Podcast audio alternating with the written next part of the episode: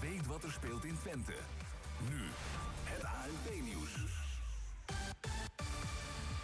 Goedemiddag, ik ben René Postma. De instroom van coronapatiënten in het ziekenhuis en op de intensive care blijft dalen. Vandaag werden er zes nieuwe gevallen op de intensive care opgenomen, het laagste aantal sinds oktober. In totaal liggen er nog maar 1240 mensen met corona in het ziekenhuis. Een maand geleden waren dat er ruim twee keer zoveel. De claim van de familie van twee Molukse treinkapers is ook in hoger beroep afgewezen. De rechter vindt het terecht dat het leger de kapers doodschoot in 1977 bij De Punt in Drenthe. Ook twee gegijzelde passagiers kwamen om. De familie zegt dat de twee van dichtbij zijn geëxecuteerd. Honderden mensen op motoren en in geel-zwarte kleding zijn bij de uitvaart van een Satudara-baas in Amsterdam. Hij overleed vorige week onverwachts. Ze willen afscheid van hem nemen langs de route van de rouwstoet. Er is veel politie en ME bij. Gisteravond stak een grote groep al vuurwerk af bij het huis van zijn moeder. Keeper Jasper Sillissen doet niet mee aan het EK voetbal. Hij testte vorige week positief op corona en zit in quarantaine. Bondscoach Frank de Boer laat Sillissen vervangen door Marco Bizot van AZ. De andere keepers zijn Maarten Stekelenburg en Tim Krul. Het weer zonnig en 20 tot 26 graden bij een matige oostenwind. Vannacht is het helder en 10 graden. Morgen weer zonnig en nog ietsje warmer, 24 tot 29 graden. En tot zover het ANP-nieuws. Thema beveiliging staat voor betrokkenheid, adequate optreden en betrouwbaarheid. Waar de concurrent stopt, gaat thema beveiliging net een stap verder. Thema beveiliging levert alle vormen van beveiliging voor zowel de zakelijke als de particuliere markt. Thema beveiliging, de beveiligingsorganisatie van het Oosten. Telefoon 053-4800-560 of stuur uw e-mail naar info.themabeveiliging.nl Iedereen verlangt naar een leven zonder coronaregels. Vaccineren is hierin de belangrijkste stap. En die stap komt steeds dichterbij. Elk vaccin dat straks is goedgekeurd, is op tienduizenden mensen getest. Zo weten we zeker dat het ons goed beschermt tegen het virus. En ook veilig is.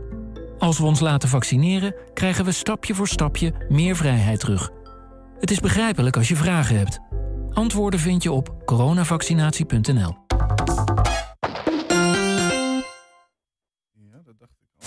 120. Weet wat er speelt in Twente. Iedere dag praten we hierbij over alles wat er in Twente gebeurt. Via radio, tv en online. 120. Seksuele intimidatie in Enschede wordt strafbaar. Ja, een giga zonnepark bij het Rutbeek in Enschede-Zuid.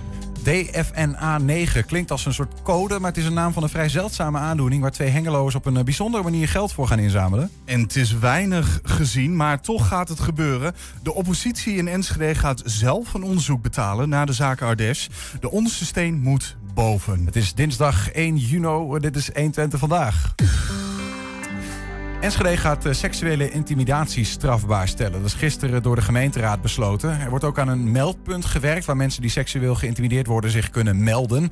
Seksuele intimidatie werd vorig jaar eh, stevig op de kaart gezet door studenten Meerte van der Houwen. Zometeen spreken we met haar. Eerst gaan de collega's van de RTV Oost de straat op om te onderzoeken hoe het nu een jaar later gaat. Ja, je wordt gewoon nageroepen en nagefloten. Van hé, hey, lekker ding, of schatje, of kom eens hier, waar ga je heen?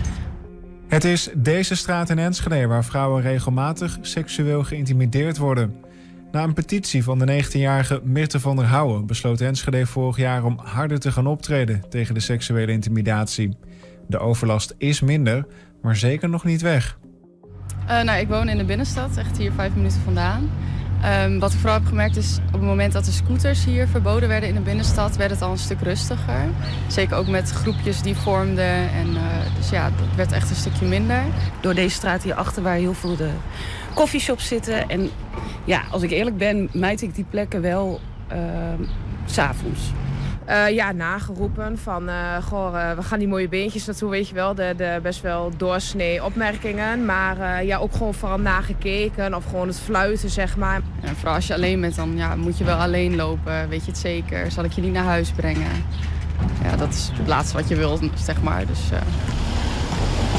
nou, het seksuele intimidatie is een heel groot probleem in Enschede. En dat moet echt gesloopt worden en dat is nog niet gebeurd. Dus helemaal tevreden ben ik natuurlijk niet. En we zien wel dat het afgelopen jaar stappen zijn gezet. Er zijn mensen uh, aangepakt, opgepakt, er zijn gebiedsverboden uitgedeeld. Dus daar ben ik tevreden mee. Maar er moet nog wel een stap bij. En uh, ja, s'avonds merk je wel dat echt inderdaad, ja, ik wil niet een bepaald type noemen, maar dat ze inderdaad daar staan. En inderdaad loop je dan ergens naartoe. Dat je inderdaad als je er langs loopt, dat je wel echt blikken krijgt, zeg maar. Ja. En ik ga s'avonds niet zelf op de, zeg maar alleen op de straat lopen. dus dan altijd met iemand anders. Ja, wat ik wil is dat dit strafbaar wordt. Want hoe gek het ook klinkt, maar als je nu iets, iets walgelijks als kutu tegen een vrouw zegt, dan is dat officieel de vrijheid van meningsuiting. Dus dat kan je niet aanpakken. Uh, en wat ik vind is dat je dat gewoon strafbaar moet stellen, zodat als het gebeurt, je iemand ook gewoon aan kan pakken en een boete kan geven uh, met een gebiedsverbod erbij. Wat zou er volgens jou dan moeten gebeuren om het weer te verminderen? Nou ja, ik denk uh, handhaving. Ik denk gewoon vooral handhaving op plekken als dit. Ik denk meer blauw op straat misschien zo. meer controles, zeker s'avonds. overdag zie je veel ja, boa's of politieagenten rondlopen. Dus dat is wel echt heel fijn. De supermarkten zijn tot tien open. Ja, zeg maar dat laatste uurtje van 9 tot 10, dan wordt het spannend. En dan zie je vaak niet iemand uh, op straat. Ja, je hoorde hem ook al even in de video. VVD-raadslid Malkis Jayan die wil dat uh, seksuele intimidatie in Enschede strafbaar wordt. Gisteravond diende hij daarom een uh, motie in en die werd bijna unaniem aangenomen door de raad. We praten daarover met VVD-raadslid Rachel Denneboom. Welkom. Dank je. Seksuele intimidatie wordt strafbaar in Enschede. Uh, problemen opgelost? Een deel van het probleem. Het werkt eraan bij. Op welke manier? Uh, nou, strafbaar stellen uh, is één, maar dat is natuurlijk niet genoeg. Daarnaast zul je ook voorlichtingscampagnes en nou ja, veel meer moeten doen. Mm -hmm. maar de norm stellen dat dit niet kan en dat dit strafbaar is, dat is een hele overwinning. Dat is een goed begin. Zometeen praten we met je verder uh, daarover en hoe je dat dan inderdaad gaat handhaven. Dat is een grote vraag. Uh, eerst even naar, uh, ja, ik zou bijna zeggen, de vrouw bij wie het allemaal begon. Meerte van der Houwen aan de telefoon. Goedemiddag. Goedemiddag. Ja, ja vorig jaar zwengelde jij de discussie aan hè, met een petitie. Bijna 17.000 keer ondertekend. Dat ontplofte nogal. Je was veel in het nieuws. maar later vroegen wij je toen of alleen dat al had geleid tot een verandering. Even een blik terug. Toen zei je dit. Ja, ik denk dat het wel rustiger geworden is in de straten. Uh, wat betreft seksuele intimidatie. Ik hoor ook wel van vriendinnen van... oké, ik heb het eigenlijk niet meer echt gehoord de laatste tijd. En het is gewoon wel wat rustiger geworden. Dus ik denk dat dat wel al iets goeds is. Maar ik weet niet of dat is omdat het nu natuurlijk best wel um, nieuws is. En dat misschien daarna weer weg Maar dat is dus aan de gemeente om dat aan te pakken. Ja, Meerte, je zegt eigenlijk uh, twee dingen hier. Eén is, het was rustiger geworden na een maand. Mogelijk doordat het zo in het nieuws was. Is dat zo gebleven het afgelopen jaar eigenlijk? Nou ja, ik vind eigenlijk van wel. En ik hoor ook wel van mijn huisgenoten. En toevallig had ik het er gisteren nog over uh, met een andere student. Um, ja, het is wel gewoon rustiger geworden op straat. Um, ik word bijna niet meer nageroepen. Ik weet niet of het komt omdat ik ouder ben geworden of uh, dat ze werken. Dat is confronterend als je dat zo zegt. ik zou bijna zeggen, dan verlang je weer terug naar toen het nog anders was. Maar dat is misschien ook niet zo. Nee, nee ja, het is wel echt rustiger geworden. Dus ik ben daar heel erg blij mee. Ja, um, ja alsnog, uh, je hoorde het net al eventjes, ga ik ook niet uh, liever in mijn eentje over straat. Als het echt donker is, dan pak ik liever de fiets dan ik ga lopen. Maar um, ja, qua ervaring is het wel echt minder geworden, naar mijn idee. Is dat dan, Meerte, toch ja, de eh, open deur, maar het is natuurlijk ook coronatijd. Moeilijk tussen in te schatten misschien ook, of niet? Uh, sorry, wat bedoel je? Dat nou, dat heeft het ook niet met corona te maken? Het is natuurlijk sowieso rustiger op straat. Ja, dat is misschien wel waar. Maar wat ik ook heb gehoord uh, is dat ze hier een drugsbende hebben opgerold. Die vanuit Rotterdam kwam om te dealen in de Noorderhagen. Mm -hmm. um, nou, die hebben ze toen uh, meer in de gaten kunnen houden, mede door mijn petitie. En op een gegeven moment hebben ze dus ook die drugsbende kunnen oprollen. Dus ik heb het idee dat sinds die gasten weg zijn, dat het echt al wel beter is op die plek. Maar ja, dat lost natuurlijk niet het hele probleem op van heel Enschede of heel Nederland. Of je kan nog wel breder trekken dan dat misschien. Maar um, dat is wel echt waar mijn, toen mijn target heeft gelegen in de Noorderhagen. En dat is nu wel echt, echt veel beter geworden. Wat dat betreft uh, deel van jouw mission accomplished. Toch zei je ook al, um, nou ja, ik heb, ik, heb mijn, ik heb het aangezwengeld of ik heb gezegd wat ik ervan wilde zeggen. Petitie gestart, goed gelukt. Maar nu is de politiek aanzet. Nou ja, gisteren is dus de kogel door de kerk dat uh, Enschede strafbaar wil maken. Wat vind je van het ja. nieuws? Ja, ik moet zeggen, uh, ik had het dus eerst zelf niet meegekregen. En vanochtend werd ik er eigenlijk een beetje mee wakker. Met uh, appjes van, uh, heb je dat gehoord? En toen dacht ik, wauw, wat, wat fijn eigenlijk. Um, ja, ik wil niet zeggen dat het me emotioneel maakt, maar wel dat het me wel echt raakt dat er alsnog een jaar later echt iets aan gedaan wordt. En dat ze ons niet zijn vergeten, de vrouwen. en natuurlijk ook de mannen die er last van hebben. Fijn om te horen, uh, Rachel, als gemeenteraadslid. Ja, absoluut. Ben ik heel blij mee. Ja, wat, ja, dat kan me voorstellen. Ik bedoel, uiteindelijk heb je die petitie niet, niet voor niks opgezet. Maar heb je er ook vertrouwen in, Meerte, dat, um, ja, dat het niet alleen maar bij een symbool blijft? Hè? Want het is zo moeilijk om dit misschien wel in praktijk te handhaven. Dat is de grote vraag. Ja, dat is ook wel zo. Maar het is ook echt een kwestie van een hele lange adem. Want laatst was het ook in een Linda Meijden, het onderwerp van het blad. En uh, daar werd ook door experts gezegd van ja, dit is niet één nacht ijs waar we overheen moeten gaan. Maar dit is echt mensen opvoeden, kinderen opvoeden op basisscholen, op middelbare scholen al laten zien tijdens seksuele voorlichting van um, je moet wel netjes blijven naar anderen. En als iemand nee zegt, dan moet het ook nee zijn. En mm -hmm. dat is gewoon iets waar je mee moet opgroeien. En je kan dat niet ineens iedereen um, laten beseffen. Dus wat dat betreft um, is het gewoon een kwestie van lange adem. Maar ik heb er alle vertrouwen in. Nu gewoon de maatschappij verandert, er meer aandacht voor komt. Dat het wel beter gaat worden. En zeker als het ook strafbaar wordt gesteld. Want um, wat mevrouw net al zei, als er een norm wordt gesteld dat het niet normaal is, dan, ja, dan zullen mensen ook beseffen dat het niet normaal is. Net als dat je niet gaat stelen of zo. Ja, het gebeurt wel, maar wel minder sinds het strafbaar is. Duidelijk verhaal, Mitte. Uh, ik begreep dat je met je afstudeerstruggle bezig bent. Terwijl je dus ook al door verschillende media wordt gevraagd. En dat het een jaar na dato is. Dank dat je eventjes uh, voor ons nog uh, tijd wilde maken om even je reactie te geven. Ja, geen probleem. En jullie nog een hele fijne uitzending. En succes met afstuderen. Succes. Dankjewel. Meerte van der Houwen hoorde je. Aan tafel nog altijd VVD-raadslid Rachel Dennenboom. En Rachel, de, de, de, grote vraag is wel echt um, een, een, een, mooi statement uh, van de gemeente. Van de voltallige gemeenteraad zo goed als. Maar hoe ga je dit nou in praktijk echt terugzien straks? Nou ja, wat we natuurlijk het afgelopen jaar al hebben gezien, is dat er wel mensen, Malky zei dat volgens mij net ook in het filmpje, wel mensen zijn opgepakt en Meerte refereerde daar ook even aan. Maar die werden niet opgepakt op basis van seksuele intimidatie. Die werden opgepakt omdat ze andere dingen deden die ook al strafbaar waren. Dus op basis van seksuele intimidatie kon dat niet. Uh, dat werd net ook uitgelegd. Dan is het vrijheid van meningsuiting technisch heel ingewikkeld. Uh, daar hebben we dan nu hopelijk iets op gevonden of gaan we iets op vinden mm -hmm. waardoor het wel kan. En uh, ja, hoe ga je dat dan in de praktijk doen? Kijk, we hebben camera's in de stad hangen en die worden 24 uur per dag uitgelezen of uitgekeken. Ik weet niet hoe dat heet. Uh, op het moment dat je ziet dat het gebeurt, kan je ingrijpen.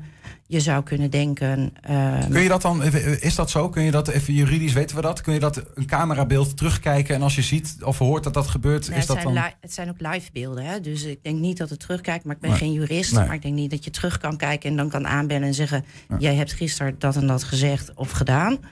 Um, maar in het centrum hangen gewoon live uh, camera's. Mm. Dus op dat moment, als er een, een, agent in de buurt is, kan hij op dat moment wel ingrijpen. Ja. Dus daar zit wat in. Je zou kunnen denken aan bijvoorbeeld lokagenten. Dat, dat doen we wel op meer dingen die strafbaar zijn. Zetten we iemand neer die, um, nou ja, die een soort als mystery guest, zeg maar, en dan in dit geval lokagenten. En um, wat Meerte ook al aangaf net je, het, het is ook een stukje um, aanspreken op en, en, en heel veel op, uh, inzetten op voorlichting. Mhm. Mm -hmm. En op een stukje, ja, ik noem maar eventjes heropvoeden, maar ook generaties lang. Ja, maar da daar gaat natuurlijk die motie van gisteravond niet per se over, toch? Want dat nee. gaat echt over het aanpakken van het gedrag is, wat er wel is. Ja, maar dat is wat wij zeggen. Uh, het is een groot probleem mm -hmm. dat je uh, moet aanpakken. En strafbaar stellen is in mijn optiek en in onze optiek de basis. Ja. Want dan kun je ook daadwerkelijk ingrijpen als je politieagent bent. En heb je iets in handen om, uh, om dat te kunnen doen en om op te kunnen trainen. Ja. En daarnaast zul je een heleboel andere dingen moeten doen. Dit is een onderdeel van. In uh, Rotterdam hebben ze het eerder geprobeerd uh, de, de, de, ja, iets in de wetgeving gemeentelijk aan te passen. Dat is niet helemaal gelukt vanwege die vrijheid van meningsuiting die het dan blijkbaar is als je iemand Ja, anders klopt. iets noemt. In Alkmaar gaat Enschede gaat eigenlijk doen wat Alkmaar doet. Die is het enige waarin het um, nou ook strafbaar is via de algemene plaatselijke verordening. Hè? Maar de um, burgemeester van Alkmaar, Emiel Roemer, die zei al, de, die handhaving is wel een dingetje. Um, maar je zegt eigenlijk van ja, wij als gemeenteraad snappen dat wel. Maar strafbaar stellen um, is eigenlijk ook een voorwaarde voor om het nu wat breder ook van onderaf op te gaan pakken. Ook in de opvoeding al. Uh, dat heeft niet met het strafbaar stellen te maken, want dat deden we ook al. Daar zijn we het afgelopen jaar hebben daar ook op ingezet. Je ziet al hele mooie initiatieven in de stad uh, met Aliva, mensen uit het centrum, met uh, agenten, om te kijken van hoe kunnen we voorlichtingscampagnes doen. Dus dat, mhm. dat loopt in principe. Dus daar zit dan ook, noem ik het maar even, het stukje heropvoeding in. Ehm, maar wat je met strafbaar stellen wel doet, is dus inderdaad die norm stellen. En ja, de handhaving, uh, dat is net als dat je uh, appen achter het stuur mag ook niet. Het is heel lastig te handhaven, maar we hebben er toch een wet op gemaakt en het is toch strafbaar. Dus dat geldt ook hier. We, toen het, het, scooterverbod kwam, nou, daar hebben jullie hele programma's over gemaakt. Zei iedereen, ja, dat wordt heel ingewikkeld, want hoe ga je dat handhaven?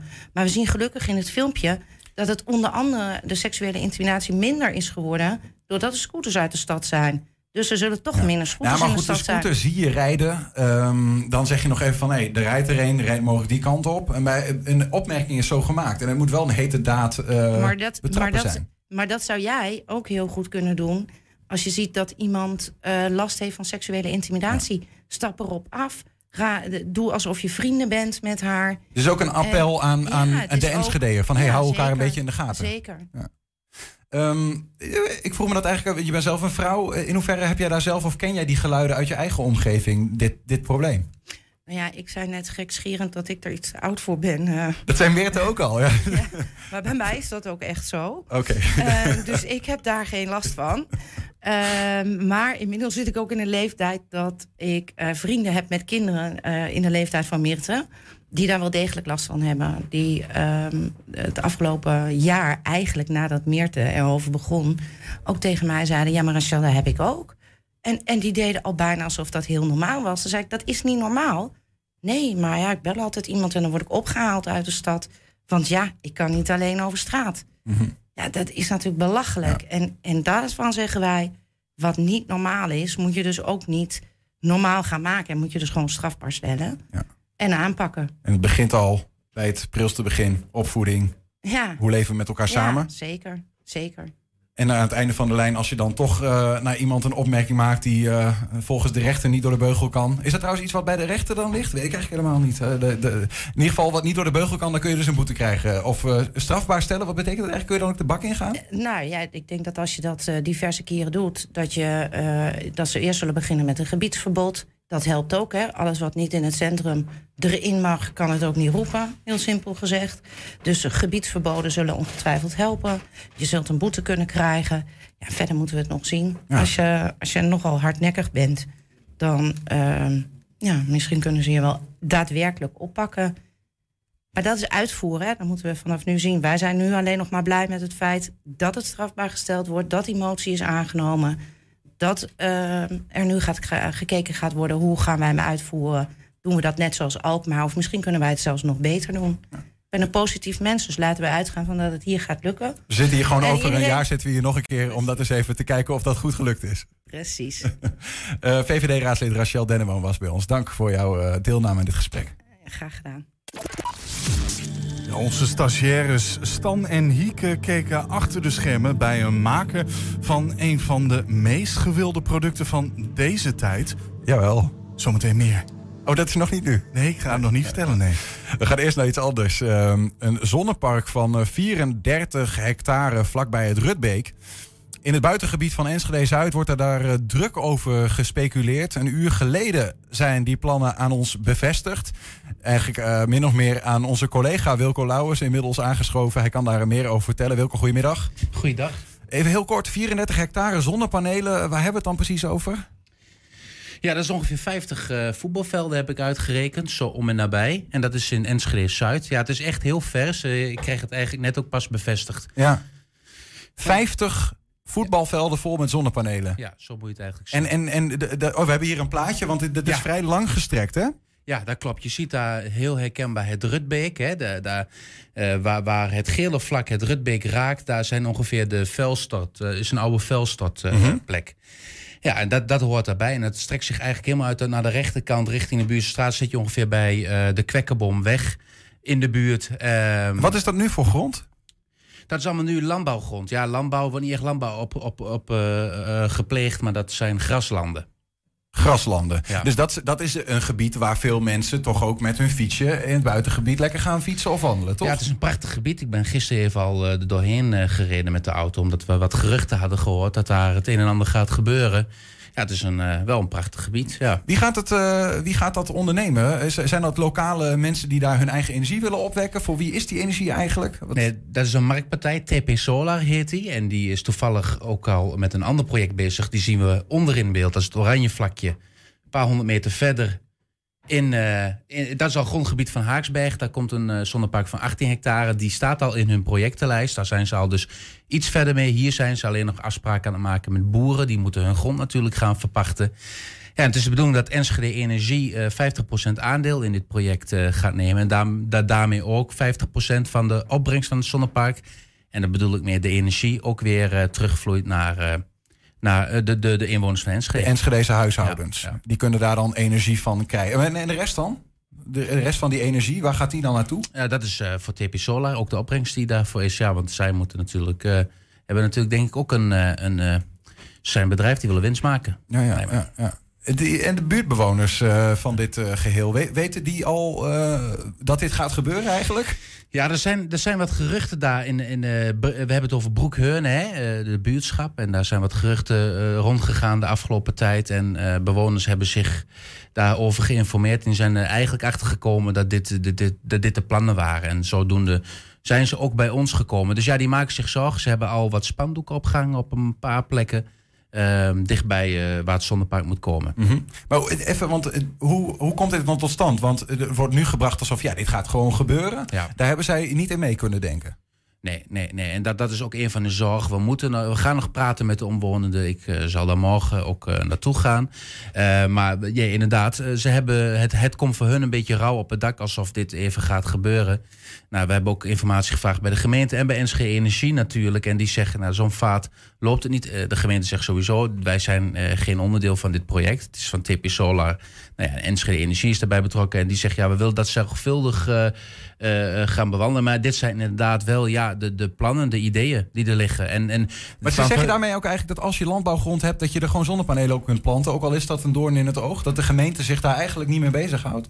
Nou ja, de, de, de, de stad zit, heeft zichzelf een, een, energieopgave opgesteld. Hè, en, die, en, en die kan met, met windmolens en met zonnepanelen bereikt worden. En uh, als je die uh, opgave wil halen, dan moeten die toch ergens dan gaan komen. Ja, dan gaan ze op zoek naar plekken waar dat volgens uh, hun het beste kan. En dat, nou ja, deze gebieden, dat, dat, wat ik al zei, ze dicht bij een oude vuilstad. En nou ja, zoals Enschede Energie mij heeft gezegd, de voorzitter, die zegt ja, dit zijn eigenlijk gronden die uh, minder uh, goed bruikbaar zijn voor landbouw. Dus ja. daarom eigenlijk heel geschikt. Maar even, hoe zeker is dit dat dit zonnepark van 50 voetbalvelden hier echt gaat verrijzen bij het Rutbeek? Ja, dat is lastig te zeggen. Die ideeën zijn er. Er zijn afspraken blijkbaar met, met boeren al over het verpachten van de gronden. Maar ja, voordat je dit voor elkaar krijgt, dan moet je natuurlijk een hele vergunningprocedure doorlopen. Dat hebben we ook bij andere zonneparken gezien. Ja, dat kan nog wel jaren duren. En je moet subsidie krijgen. Soms uh, zonder subsidie uh, gaat zo'n zonnepark er niet komen. En, uh, niet rendabel. Nee, nee, en je moet eerst een bestemmingsplan hebben voordat je een subsidie kan aanvragen. Dus het is nog even afwachten, maar de plannen zijn nu in ieder geval wel ja, openbaar. Er zijn ontwerpen ja. of ideeën, laat ik het zo zeggen. Wilco Lauwers, dankjewel voor dit verse nieuws. Ja, het komt weinig voor. Partijen die uit eigen budget een onderzoek gaan doen, omdat ze de onderste steen boven willen hebben. Toch gaat de oppositie in Enschede doen in de zaak Ardèche. Ja, zometeen hoor je daar meer over. Maar eerst vanwege corona konden veel stages en snuffelstages het afgelopen jaar niet doorgaan. Dit bracht 21 stagiaires Hieke Nijland en Stan Niemeyer op een idee. Waarom niet zelf ergens stage lopen, zodat anderen een idee krijgen bij die stageplek? Ze maakten daar een serie over met de naam Meelopers. Straks praten we erover met hen. Eerst even van aflevering 1 die vandaag online komt, een voorproefje. Eén ding waar ik heel veel van hou is ijs. En daarom loop ik vandaag mee bij Van der Poel. En dat doe ik niet alleen, dat doe ik namelijk samen met Pieter van der Poel. Komt u maar mee? Moet ik helpen aandrukken?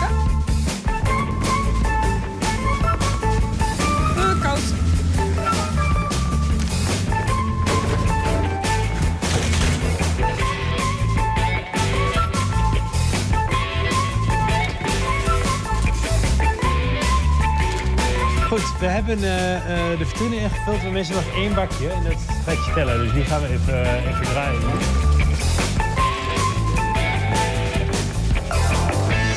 Yes, jouw eerste klant. Ja, goedemiddag. Waarmee kan ik u helpen? Nou, eerst ijsje verkocht. Ja, top. Ja. Nou, dat was het dagje alweer. Ja. Hoe vond je dat ik het heb gedaan? Ja, die vraag die hangt natuurlijk nog in het midden, Hieke. Als we willen weten hoe meneer Van der Poel vond dat jij het hebt gedaan... dan moeten we zeker die serie gaan kijken? Ja, ja, ja, dat is wel de bedoeling. Ja, dat, daar was ik al bang voor. Ehm hey Stan, jij filmde dat geheel. Ja, klopt. Wat vond jij? Hoe had ze het gedaan?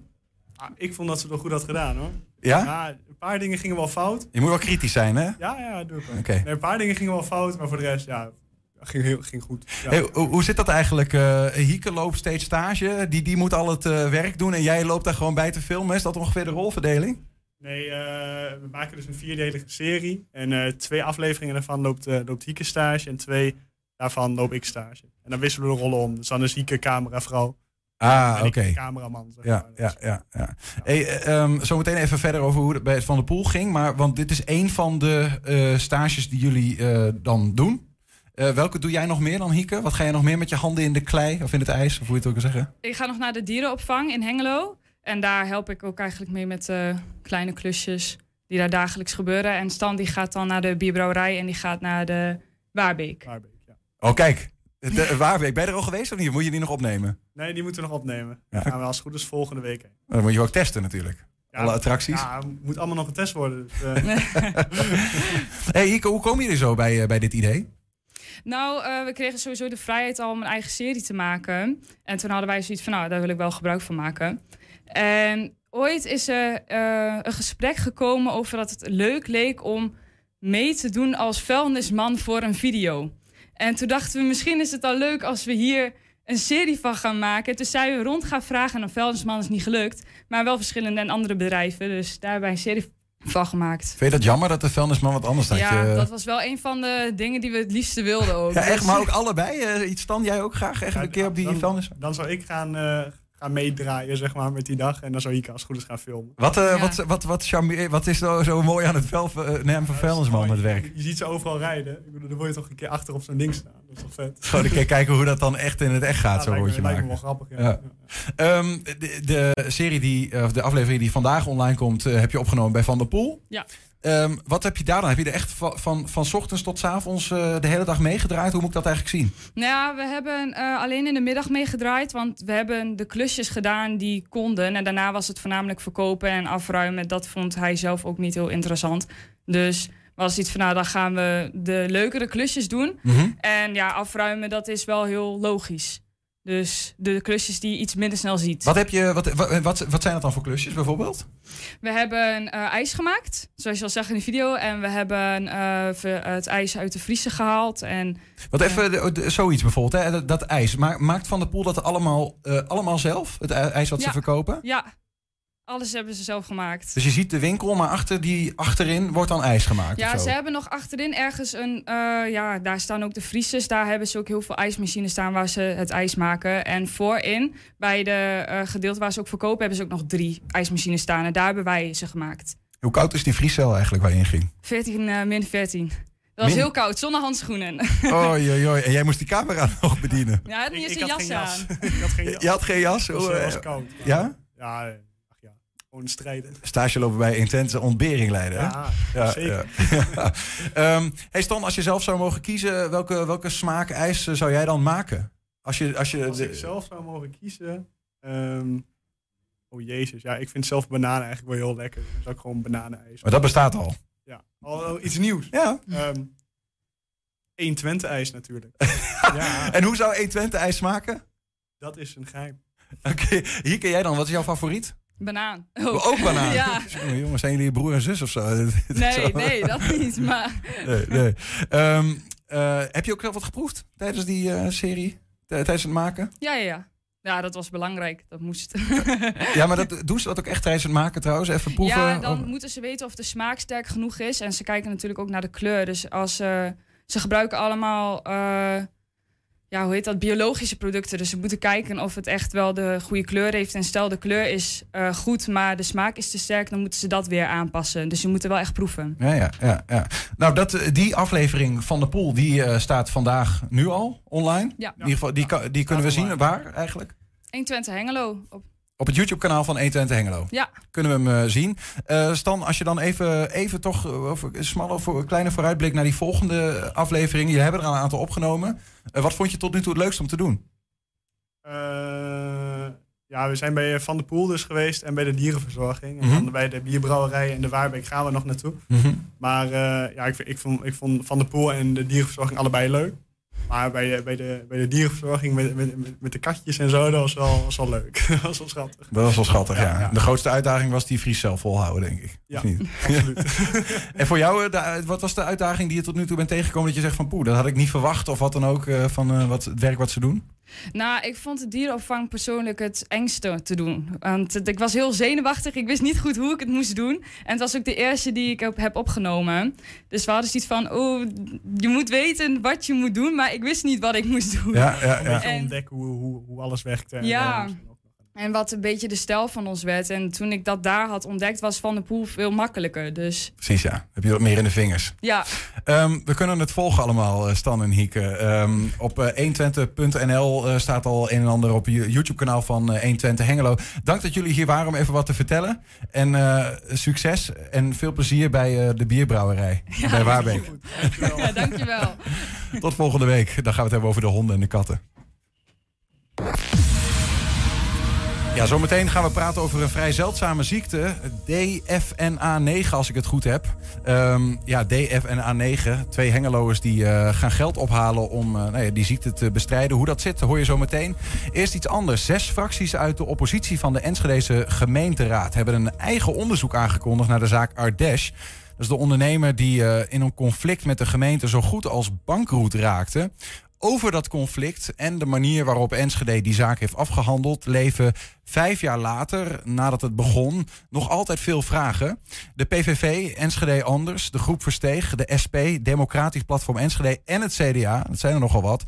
Ehm, dat zijn oppositiepartijen en die, eh, die zijn het zat en zetten nu een eigen onderzoek op. Aan tafel is eh, Jan-Willem Elverink, bijna aangeschoven, met baard. Met een coronabaardje. Met een Ja. fractievoorzitter van de PVV in Enschede. Jan-Willem, welkom. Dankjewel. Ehm, het is een bijzondere stap, heb ik me laten vertellen. Dat de oppositie eigenlijk het heft in eigen handen neemt eh, in, een, in een gemeente... en eh, besluit zelf een onderzoek te gaan, eh, te gaan doen... Als de, omdat de gemeente het laat afweten, min of meer. Waarom? Ja, dat, waarom vraag je? Weet je, ehm, zoals met, met veel andere dingen, ehm, en, en daar wil ik eigenlijk mee beginnen, is eh, een, een stukje vertrouwen in de overheid. Toen ik eh, in Enschede kwam, eh, werd ik al vrij snel geconfronteerd met een hernieuwde opening van de vuurwerkramp. Ja, weet je, ik ben hier niet geboren, maar ben wel, getogen. Ik heb hier heel lang gewoond. Die zaak bedoel je, het Ja, onderzoek naar... Ja, ja, met Ja. Van Buitenen. En ik denk van, jee, een raar verhaal eigenlijk, hè. En ehm, nou ja, je merkt na verloop van tijd dat er eh, eh, mensen mailen, mensen eh, telefoneren ook. mensen zoeken je op van we zitten in nood. En ja, dat probeer je dan altijd zo goed mogelijk af te handelen. Ja, de vraag, in, vooral in het begin, is mag je dat ook? Mag je individuele gevallen, mag je die eh, behartigen als raadslid? Nou, dat mag natuurlijk. En zo kwam Gert-Jan Ades ook bij mij. En ja, daar zat een wanhopige man tegenover mij. En ehm, ja, dan ga je toch, ehm, je, je, je, probeert het dossier op te pakken, eh, je hoort zijn verhaal, eh, maar je gaat natuurlijk ook een verhaal halen bij, bij de wethouder. Van ja, wat is er eigenlijk aan de hand? We hebben een technische sessie daarna nog een keer gehad.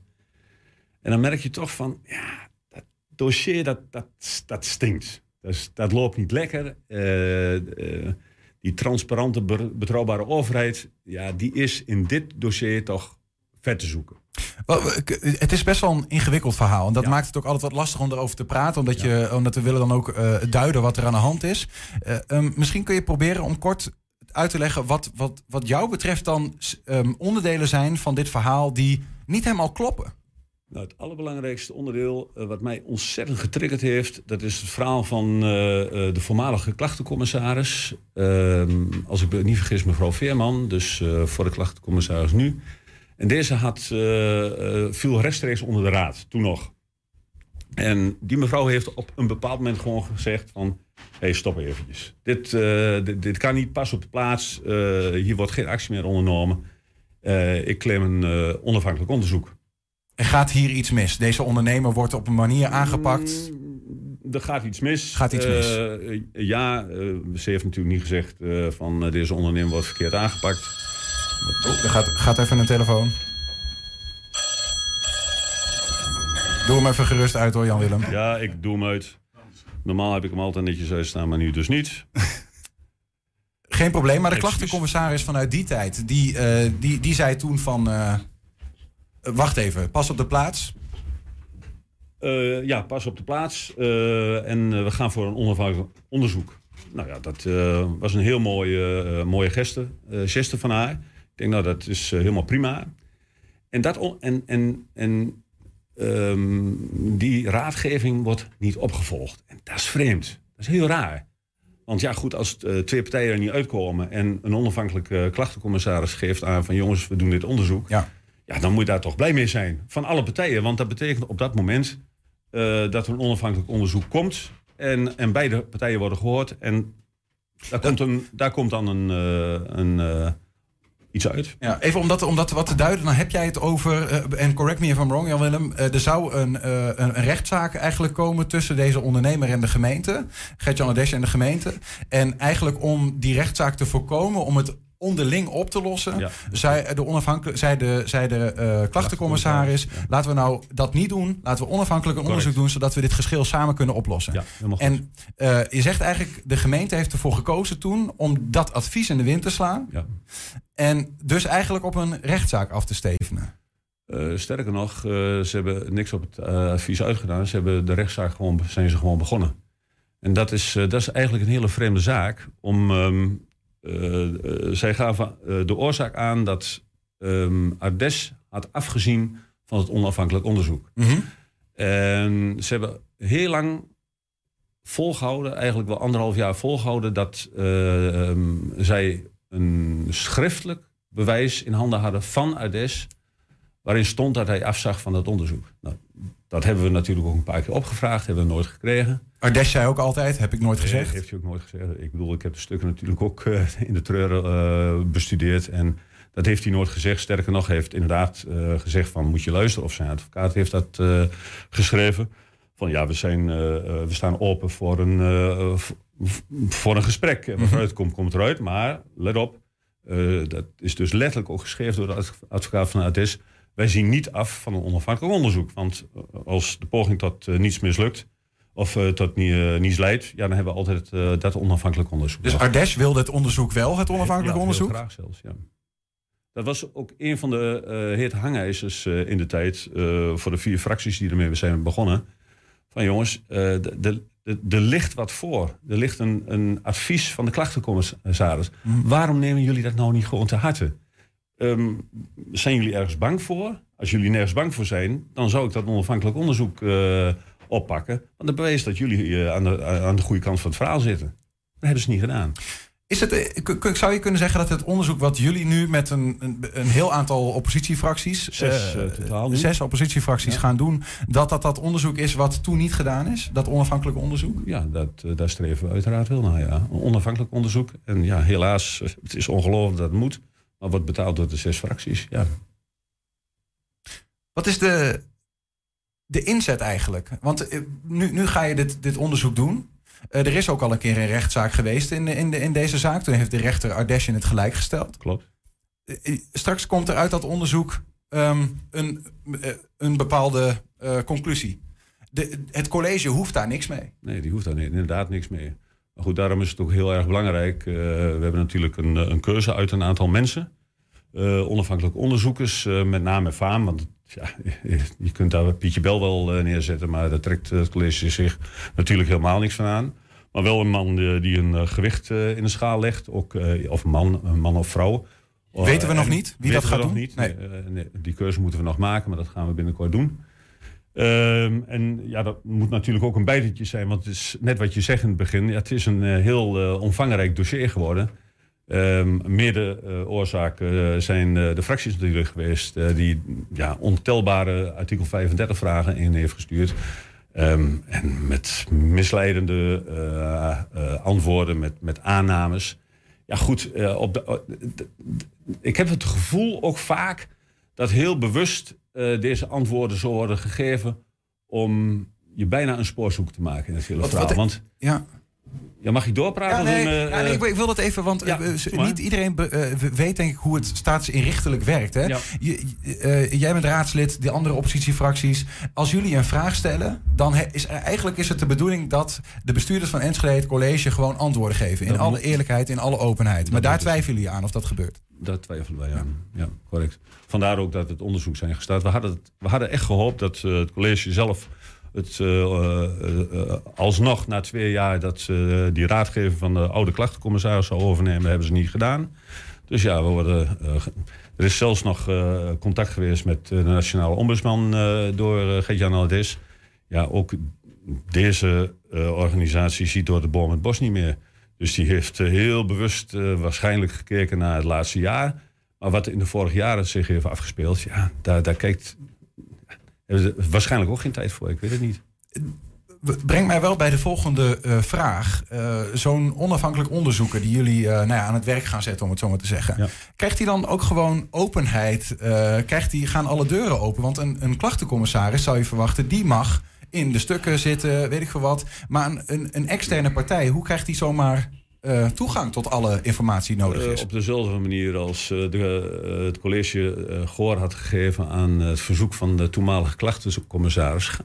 start een neutraal en onafhankelijk onderzoek. Dus dan krijgt ook die persoon volledig inzicht in alles wat er gebeurd is. Krijgt de stukken, er wordt niks zwart gemaakt. er wordt gewoon heel simpel openheid van zaken gegeven. En aan de hand van al die verhalen die hij leest en stukken, ja, zal de desbetreffende persoon een, een conclusie trekken. Wat gebeurt er, Jan-Willem, als nou... En ja, misschien moet je niet op de zaken vooruitlopen... maar als het zaakje stinkt, eigenlijk? Ja, dan uh, konden de consequenties wel eens heel hard zijn uh, voor bepaalde mensen. Ja. Ja, dit, misschien moeten we daar ook niet te veel op vooruitlopen. Nee, um, um, ja, kijk nog even of we nog wat vragen open hebben staan. Vol, volgens mij is het meeste er wel uh, over gezegd. wanneer gaat het onderzoek beginnen? Nou, we hopen met de zes fracties uh, in ieder geval uh, dat we volgende week een keuze kunnen maken uit uh, de zes mensen die we hebben voorliggen. Ehm, en dat denk ik wel. En dan is de vraag natuurlijk hoe snel deze persoon aan het werk kan. Dat weten, weten we nog niet. Nee, maar zo snel mogelijk wat jullie ja, betreft. heel graag. Ja. Weet je eigenlijk al wat het, wat het college zelf zegt van, dit, van deze stap van de oppositie? Weet je daar iets van? Hebben ze iets laten weten? Nee, helemaal niets. Oké, okay, nou, dat is ook duidelijk. Ja. Um, Hou ons op de hoogte. Doen we zeker. Hoe het, uh, hoe het zich zal vorderen. Uh, Jan-Willem Elvering, fractievoorzitter van de PVV in Enschede... over dat onderzoek naar de zaak Ardes... waarbij vijf oppositiepartijen de handen in één hebben geslagen. Zes zelfs. Zes, um, dankjewel Jan-Willem voor je uitleg. Dank je. Ja, zometeen hier de afsluitende column van Ton Ouwehand. Maar eerst ga ik uh, even plaatsmaken, Niels. Ja, we hebben een soort van stoelendans ja. vandaag. Ja, ik liep net de redactie op. Uh, we moeten toch heel even hier doden. En toen zeiden ze ook van een presentator die zomaar wegloopt. Dat is ook nieuw. Ja, nou ja we moeten dat misschien een beetje uitleggen. We, hebben een, uh, we maken natuurlijk gebruik van onze grote studio normaal. Um, maar die is, uh, wordt onder handen genomen. Die ondergaat een operatie. Dus uh, die is even buiten werking. Dus vandaar dat wij uh, ook twee gasten hier kunnen ontvangen. Maar dan moeten we dus iets wat een stoelendans doen. maar dat, is, dat hindert niet. We gaan praten over DFNA9. Dat is een zeldzame erfelijke aandoening waarbij het evenwichtsorgaan wordt aangetast en iemand na verloop van tijd doof wordt. Symptomen openbaren zich meestal rond het 40ste levensjaar. Een medicijn is er nog niet. Om geld in te zamelen voor onderzoek fietst Bart-Jan Groothengel deze zomer van Twente naar Italië. En uh, Jan Groothuis die gaat met hem mee. Bart-Jan Groothengel en Jan Groothuis zijn hier beide. Welkom heren. Ik heb het goed als ik zeg Bart-Jan en Jan, hè? Klopt, ja. ja. Heel goed. Uh, Bart-Jan, uh, vertel, waarom, waarom stap je op de fiets voor, deze, uh, voor DFNA 9? Ja, dat is eigenlijk ook grappig. Het is eigenlijk een beetje spontaan. Sorry. Ja, sorry. Het is een beetje spontaan ontstaan. Uh, vorig jaar ik heb uh, ik heb chronische last van ontstekingen. Vorig jaar had ik wat meer dan gemiddeld. En ik heb ooit geleerd dat het wel leuk is als je weer een beetje een doel voor ogen hebt. Dat het weer even wat positiever voor jezelf is. En ik dacht van, nou weet je van, ik, eh, ik vind het wel leuk om naar Italië te fietsen. Mijn, eh, ik ging vroeger met mijn ouders naar Iseo. Naar, een, eh, naar het Iseo-meer. En Prachtig een meer. eilandje, Monte Isola. Daar eh, verbleven wij altijd met vrienden van mijn ouders. En eh, nou, ik eh, toets eh, via Google Maps toets ik in wat de route is met de fiets. En dan geeft hij, gaf hij ongeveer aan 993 kilometer. En toen moest ik eigenlijk aan Jan denken. En ik ken Jan al een tijdje. En denk, nou, als we er nou met de stichting van Jan, de negen ervan, doen ze alles met het getal 9. Ik denk, dus we gooien 6 kilometer bij bovenop. Dat is vast wel nog wel iets een lusje in te leggen. En dat we op 999 kilometer uitkomen. Dus ik heb Jan gebeld. En hem het voorstel gedaan. En eh, nou, daar was hij uiteraard enthousiast over. En nou, het leuke waarom ik ook bij Jan misschien uitkwam, is misschien even leuk om, eh, om aan te halen. Ik ken Jans vrouw Ellen, ken ik ook goed. En de moeder van Ellen, die kende ik ook heel goed. Die leeft helaas niet meer, Riet.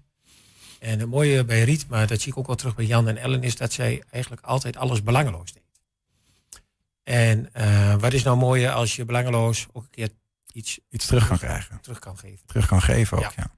Ehm, je noemt al die negen. Je gaat 999 kilometer fietsen in negen dagen en negen, uur. Ik weet niet hoe hard je dan moet fietsen, maar wordt het een uitdaging of gaat dat... eh, Nee, dat gaat wel lukken. Je komt gemiddeld op 100 kilometer per dag uit. Aan het begin is het wat hoger, dan fiets ik zo rond de 150. En dat komt omdat de wegen nog wat vlakker zijn aan het begin. Maar eh, richting Zwitserland dan wordt het toch steeds steiler. Ja. Dus ik heb aan het begin iets meer kilometers ingepland. En uiteindelijk heb ik eh, dat lusje. Dat is eigenlijk een beetje uit de hand ge- gelopen. Dat is een klimmetje geworden van eh, eentje van 2760 meter en een van 2670 meter. De Stelvio de Gavia pas. Dus die, eh, die heb ik er ook bij meegenomen. En eh, in die 999 kilometer. Dus ehm, ja, aan het begin dus wat, wat meer kilometers. En dan de laatste kilometers zullen tussen de 60 en 80 kilometer zijn. Even die 2670 en 2760, dat is hoogte, denk ik, hè? Ja, ja, ja. Dat staat, ja, ja. Ik, ik, totaal, ik had even in, eh, in de routeplanner heb ik alles uitgerekend. Er zit ongeveer 13.000 meters in om tegenop te fietsen. Jan, ehm, eh, je, je gaat ook mee. Eh, blijkbaar heeft Bart-Jan je berei- bereid gevonden, maar je stapt niet op de fiets, heb ik begrepen. Nee, nee, ik stap niet op de fiets. Nee, eh, de, de aanleiding is natuurlijk dat Bart-Jan wil fietsen. En toen zei hij van, ja, ik ga voor de, ik ga voor de stichting geld inzamelen. Mhm. En dat doen we met showsponsoring. En dat doen we met, met, eh met sponsorkliks en een donatieknop. En, en toen zei hij van, ja, dan eh, haal ik zo'n fietskarretje. En dan eh, zet ik mijn tentje erop. En dan onderweg kan ik eh, in een tentje sluizen. Ja, kom op, eh, je gaat niet met een eh, karretje fietsen. Eh, dan gaan we mee. We hebben een caravan. En eh, uiteindelijk, mijn vrouw heeft DFNA 9, dus dat is ook de aanleiding. En ehm, hebben we gezegd van, wij gaan, wij gaan je ondersteunen. We gaan mee met de caravan zodat eh, Bart Jan zich kan concentreren op fietsen. En eh, als hij op de camping komt, dan kan hij zich lekker douchen en uitrusten. En dan staat ze eten klaar en dan kan hij slapen. Ja. En de volgende dag nemen wij alles weer mee naar de volgende camping. En dan eh, kan hij weer fietsen. En dan is er in ieder geval, als er wat gebeurt, je weet het natuurlijk niet, het is een grote afstand. Dan zijn wij altijd in de buurt. Bart-Jan fietst, jullie doen de rest. Ja, Ehm, want je noemt het al even. het is niet toevallig dat Bart-Jan met die negen bij jou uitkomt. Hè? De negende van heet je, je, je stichting. De stichting is de negende van. En ehm, ja, die is eigenlijk ontstaan. Eh, DFNA 9 is een genetische afwijking, waardoor je dus eh, het gehoor verliest en het evenwicht verliest. Mijn vrouw heeft dat. Is een erfelijke afwijking. Mijn schoonvader had het ook. Eh ooms en tantes, neven en nichten. Het zit in de familie, zoals dat dan heet. Net zoals mijn vader ook kaal was, heb ik dezelfde haardracht. Alleen dat is niet... is niet zo vervelend als Nee, dit. Precies. Nee. En ehm, nou ja, mijn vrouw heeft het. En misschien mijn kinderen ook. Want als het gen dus overgezet wordt naar de kinderen, dan worden ze dus doof rond hun 45ste, 50ste. Hoeveel kinderen heb je? Twee. Zoon en een dochter. En eh, ze kunnen dus allebei drager zijn. Dat kunnen we ook onderzoeken met, eh, met, met een bloedonderzoek. Duurt een week en dan weet je of je drager bent van dat gen. En of je die, die eh, afwijking hebt. Alleen dat doen we niet. En dat is ook door. ehm, ja, we hebben goede contacten inmiddels vanuit de stichting met eh, het Radboud. Het is ook ons afgeraden om het te laten onderzoeken. Op de eerste plaats, als ze het weten, kunnen we er niks mee. Want er is op dit moment geen oplossing voor. En het komt dan in het medisch dossier. Dus eh mogelijkerwijs bij verzekeringen, verhoogde premie, eh een arbeidsongeschiktheidsverzekering, enzovoort, enzovoort. En neem niet weg dat het een soort van zwaard van Damocles is dan, denk ik, Ja, voor je kinderen. En dat Enorm is de reden waarom wij... eh, mijn vrouw die, ja, die kwam er dus achter via onderzoek bij het Radboud, via de KNO-arts, eh, problemen, hoorproblemen, doorverwezen enzovoort. Ehm, toen bleek dus dat het erfelijk was. En toen heeft zij een, een, een, web, een, log, een blog heeft zij, eh, is zij gestart, eh dvna9.nl. En via die blog zijn we in contact gekomen met een ondernemer uit Tilburg, Arthur is, die zit nu bij ons in de stichting, is onze voorzitter. En die maakte op een gegeven moment, eh, zocht hij contact met ons van, god, eh, ik zie dat je, jullie dat ook hebben. En eh, zijn we, of jullie, mijn vrouw dat ook heeft. Mhm. En dan zijn we in contact gekomen en Arthur zei van, ja, ik, ik, ik kan er ook niks aan doen, maar niets doen is geen optie. Dus ik wil iets doen, doen jullie mee? En toen zijn we met die stichting begonnen. En dat is inmiddels een, ja, toch een erkend nationaal, zelfs internationaal platform. Want Hoezo eigenlijk dan de negende van? van want want oh, die negen, eh, DFNA 9, maar hoezo de negende van? Deafness is, DFNA komt van deafness, doofheid. En de negen is de negende ontdekking in de tijd dat deze afwijking is gevonden. Op dit moment zijn, is ook DFNA 21 inmiddels bekend. Oh. Dus er zijn allemaal afwijkingen in het DNA. eh, In het gehoor, eh, die met gehoor te maken hebben. Wat even, toch even, kom- want jij zegt jouw vrouw heeft dat. eh, haar vader had het ook. Heeft het ook. Nee, is overleden. Had het ook. Ehm, wat betekent dit concreet voor het leven van jouw vrouw? Hoe, hoe manifesteert Nou ja, zich dat? zij is doof. Ehm, ehm, ze hoort heel slecht. Ze heeft de zwaarste categorie eh, hoorapparaten. En bij beter horen eh, komt zij niet meer aan, aan bod. Dus Mhm. dat zijn zware hoorapparaten. Eh, dat werkt, maar haar gehoor gaat wel achteruit. En als ze geen gehoorapparaat heeft, dan is ze nagenoeg doof. Nou, en dat is heel vervelend als je bijvoorbeeld in de keuken staat en ik, ik zet koffie en ik vraag haar: wil je een koekje of wil je geen koekje? Ja, dan krijg ik dus geen reactie. Dan moet ik echt naar de kamer lopen, haar aankijken, vragen en op die manier communiceren. Dus dat is gewoon lastig. Ehm, en haar evenwicht gaat weg. Dus zij, eh, ze heeft hele heftige duizendhuisaanvallen gehad. Ehm, ehm, eerst wordt gezegd als minière, dat is een compleet andere ziekte. Eh, maar zij kan dus niet meer op een fiets fietsen. Ze Verdwijnt dat helemaal op termijn? Ja, ja. Maar dat is, dat is onvoorstelbaar, hè? Dat is het Ik ook. heb een aantal keer positiedraaiduizeligheid gehad. Ja. Nou, dan zie je dat de wereld in één keer niet meer recht is. Ja, op onze website staat ook een filmpje van, waarin het eh, nagedaan wordt dat iemand die duizelig is, die, die, die dus geen evenwicht meer heeft, de hele wereld danst. En, en dat is, eh, ja, daar, daar word je misselijk van, daar word je Ja. beroerd van. Je loopt tegen de muur op, je stoot je, je lichaamsdelen. Ze kan niet meer fietsen, dus even een aangepaste fiets. Een driewielig gaat gelukkig heel goed. Ja, dat, en in het donker lopen gaat absoluut niet. Bart-Jan, ehm, je stapt op de fiets. Het wordt een eh, tocht met veel eh, bergen en dalen. Letterlijk en figuurlijk misschien wel. Ehm, en dat doe je uiteindelijk, eh, ze hebben al genoemd, om, om geld in te zamelen. Wa- wat gaat er nou precies, wat ga je precies doen? Welk, hoeveel geld wil je verzamelen en waarvoor is het eigenlijk? Het doel is inderdaad, we gaan door met die 9 om minimaal 9.999 euro bij elkaar te trappen. En er zijn een aantal sponsoren hebben we al bereid gevonden om op het shirt en op het, ja, eigenlijk op het hele tenue. Oh, dus daar prijkt hun naam. En we Mhm. hebben nog een aantal plekken over. Dus mochten nog mensen eh, belangstelling hebben van ik wil daar ook met mijn even naam iets op. dichter bij de microfoon, dan kunnen we je beter Ik horen. wil daar ook met mijn naam op, dan kan dat. Eh, ze kunnen zich melden via de negendevan.nl. We hebben een mailadres en dan kunnen ze zich eh, melden. En dan er is zeker nog plek op het shirt.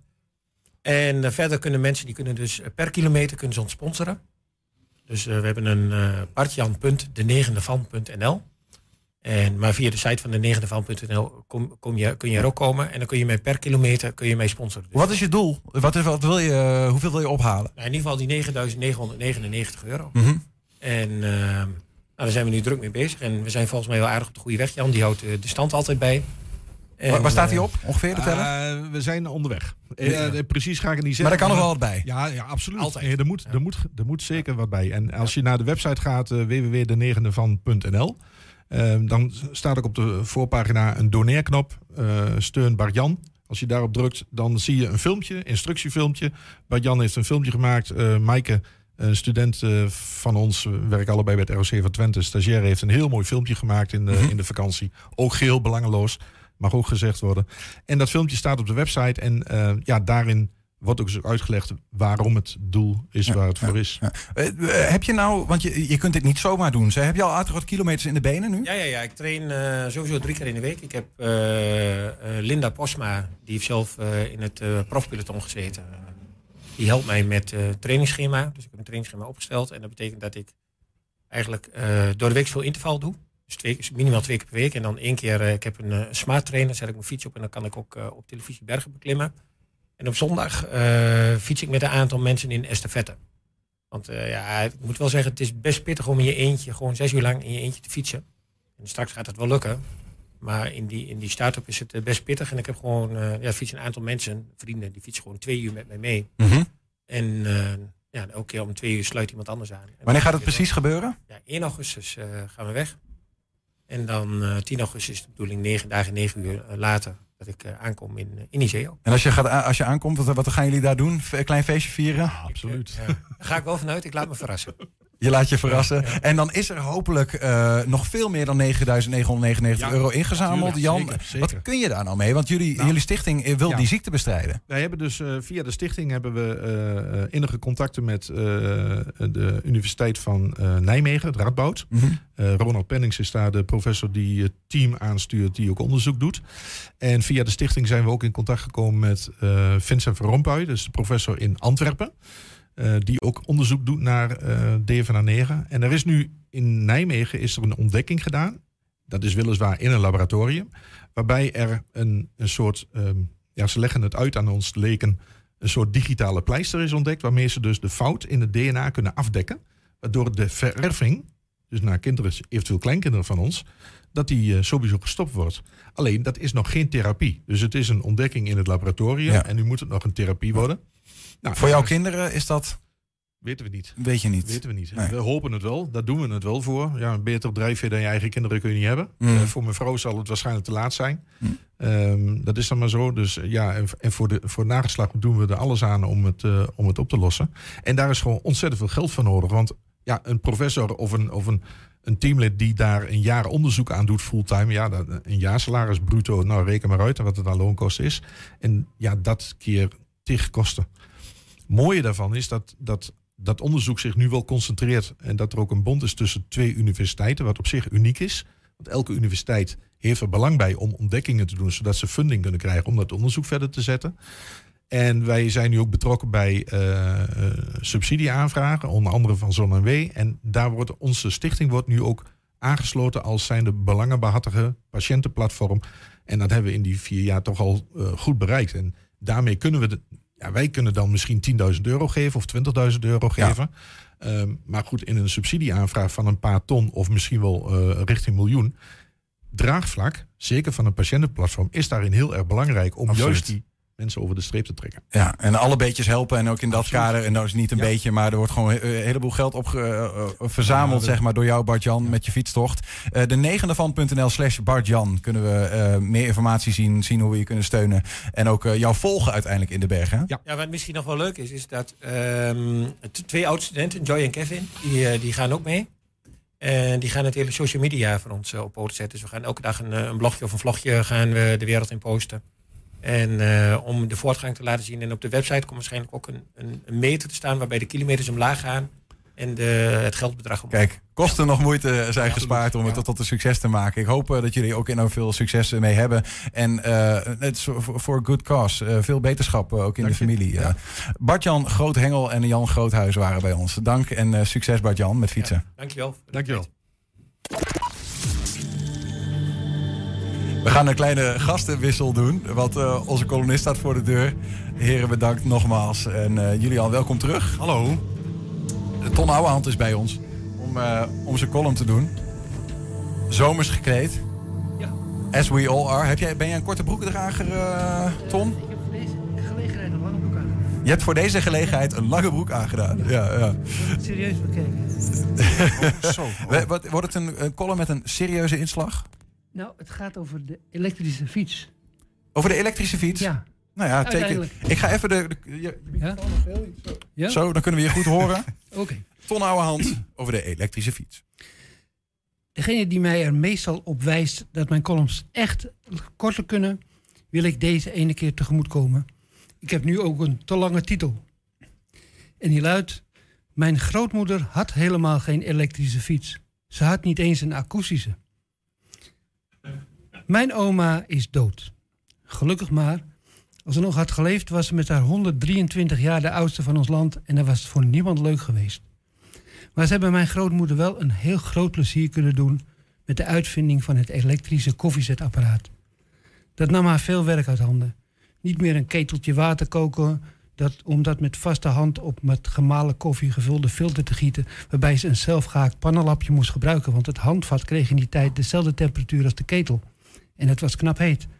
En hoewel ze in de buurt van het brandwondencentrum Beverwijk woonde, zocht ze de brandblaar niet bepaald op.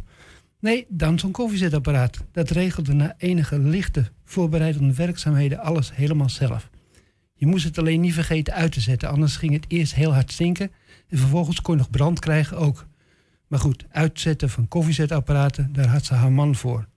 Uit angst voor brand trok die de stekker er vaak al uit voordat de machine in werking was gezet. Toen de volautomatische wasmachine verscheen, hield mijn oma helemaal veel tijd over. De was, waar ze altijd zo ongeveer de hele dag mee kwijt was, werd ineens door een machine gedaan. Ze hoefde het schone spul alleen nog aan een waslijn te hangen. Mijn oma begreep heel goed dat overal waar een stekker aan zat een hoop tijd scheelde.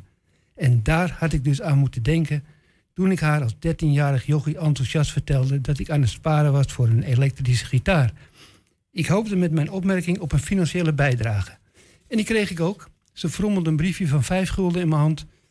Ik had niet bepaald verwacht dat ze erbij zou zeggen dat ik met mijn initiatief de heren Wim Overgouw, Jan Akkerman en Erik Klepten in verlegenheid zou brengen, omdat ze zich nu ernstige zorgen moesten gaan maken over hun toekomstige werkgelegenheid. Ik vermoed zelfs dat ze aan gitaristen alleen wel eens van Eddie Christiani had gehoord. Maar goed, dat deed ze dan ook niet. Ze dacht ongetwijfeld wel aan de aanwezigheid van een stekker aan mijn nieuwe instrument. En trapte vervolgens genadeloos op mijn puberziel. Een elektrische gitaar, zei ze bewonderend. Dat is nog eens handig. Dan hoef je zelf niet meer te spelen. Ja, precies. Mijn oma heeft het nooit geweten, maar dat was een kantelmoment in mijn bestaan. Vanaf die dag ben ik alles wat niet elektrisch was, akoestisch gaan noemen. En dat doe ik nog steeds. Dwars door alle trends heen zie ik altijd twee mogelijkheden. Iets gebeurt elektrisch of akoestisch. Voorbeeldje. Je stapt van de trein, elektrisch, in de bus, akoestisch. En als je toevallig in Arnhem uit de diesel in een trolleybus stapt, is dat precies andersom. En toen de elektrische schroevendraaier ineens bestond, ben ik pontificaal akoestisch blijven schroeven. En onze elektrische vaatwasser werd tijdens kampeervakanties immer vervangen door de akoestische variant, te weten de borstel, het teltje met lauw warm water en het piepkleine scheutje vloeibaar drift.